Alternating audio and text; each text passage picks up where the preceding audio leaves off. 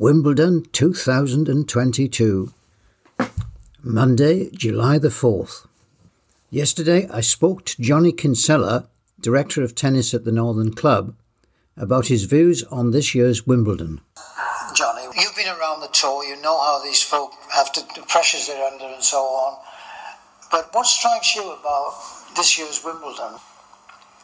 I think it's been an interesting Wimbledon for a few factors. Like one, the amount of British players that have been doing so well, like in it this year, and also the momentum they've had coming into Wimbledon's probably been the best that we've had, maybe well for a long time. I think you'd have to be going back a decade or so, maybe even further, to have them doing as well as they have at this Wimbledon not taking anything away from the British players, but I think not having the Russians within the draw and the world ranking points not being available at Wimbledon, I think it has brought a different dynamic um, to the tournament. Seeing some of the bigger names have to pull out at the last minute, like Berrettini, um, suddenly opened up the draw, and people, instead of thinking about getting world ranking points at certain stages in the tournament, instead a lot of them are thinking about I'm here to win. Yeah. Right, and I wonder how many Wimbledons we've had where we've had a, over maybe four, five, six, seven right. guys thinking that they can win.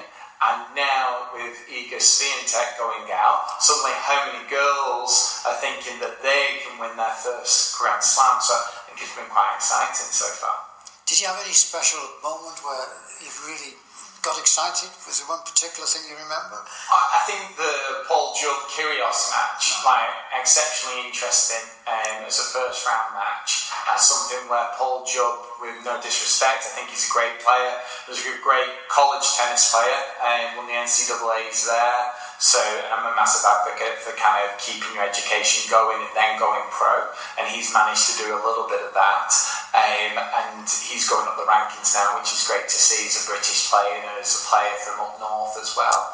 And I just wonder how much Kyrgios is thinking about the fact that he almost blew his chance in that first round. Paul had the forehand to break him in the final set. And it's one that if I gave Paul Jubb that forehand, probably nine times out of ten he makes that if it's not Kyrgios down the other side.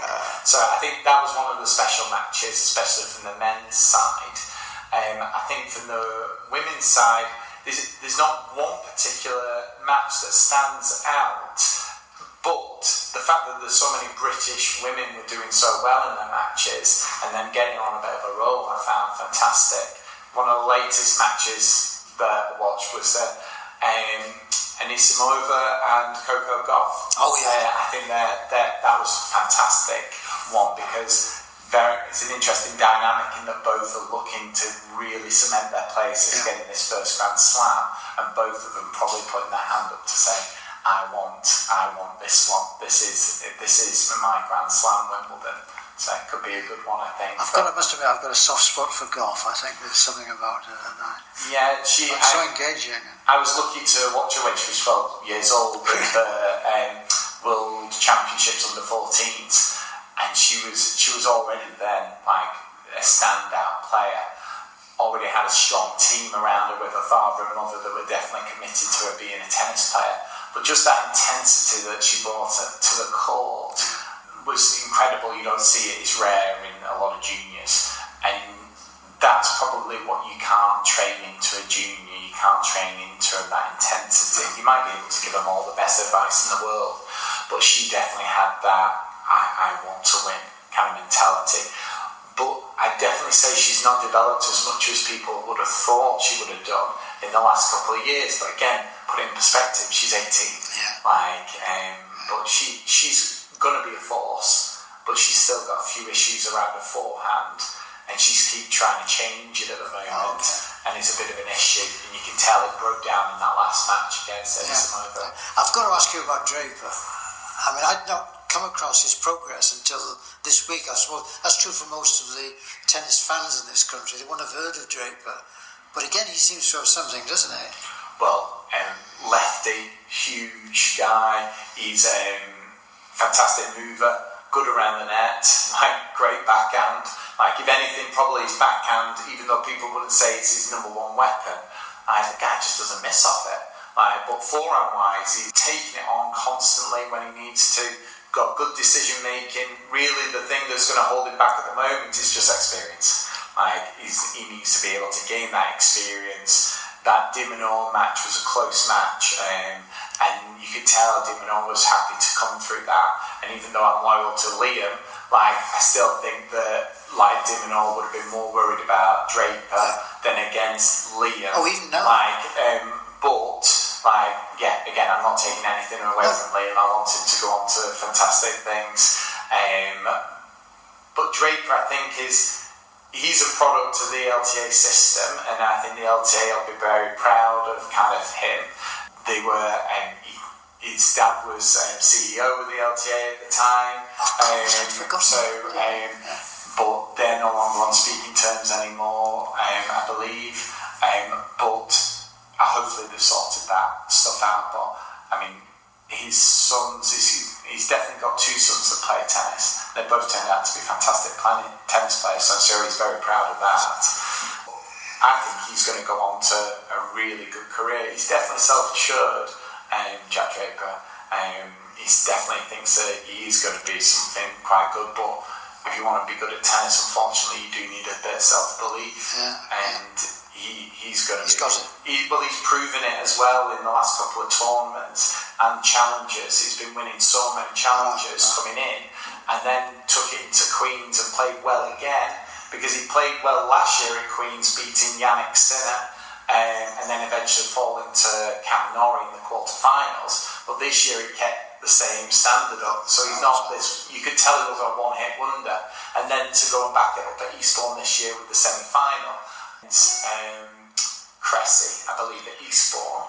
He shows that he was playing at a great level, so he's getting closer and closer to then um, competing for ATP 250 titles. Well, that's a that's a big step forward for him. I, I see there's someone signalling that you've got to go and take a break. So we'll, we'll stop it there. I must ask you though, thinking ahead, what are you hoping for next week?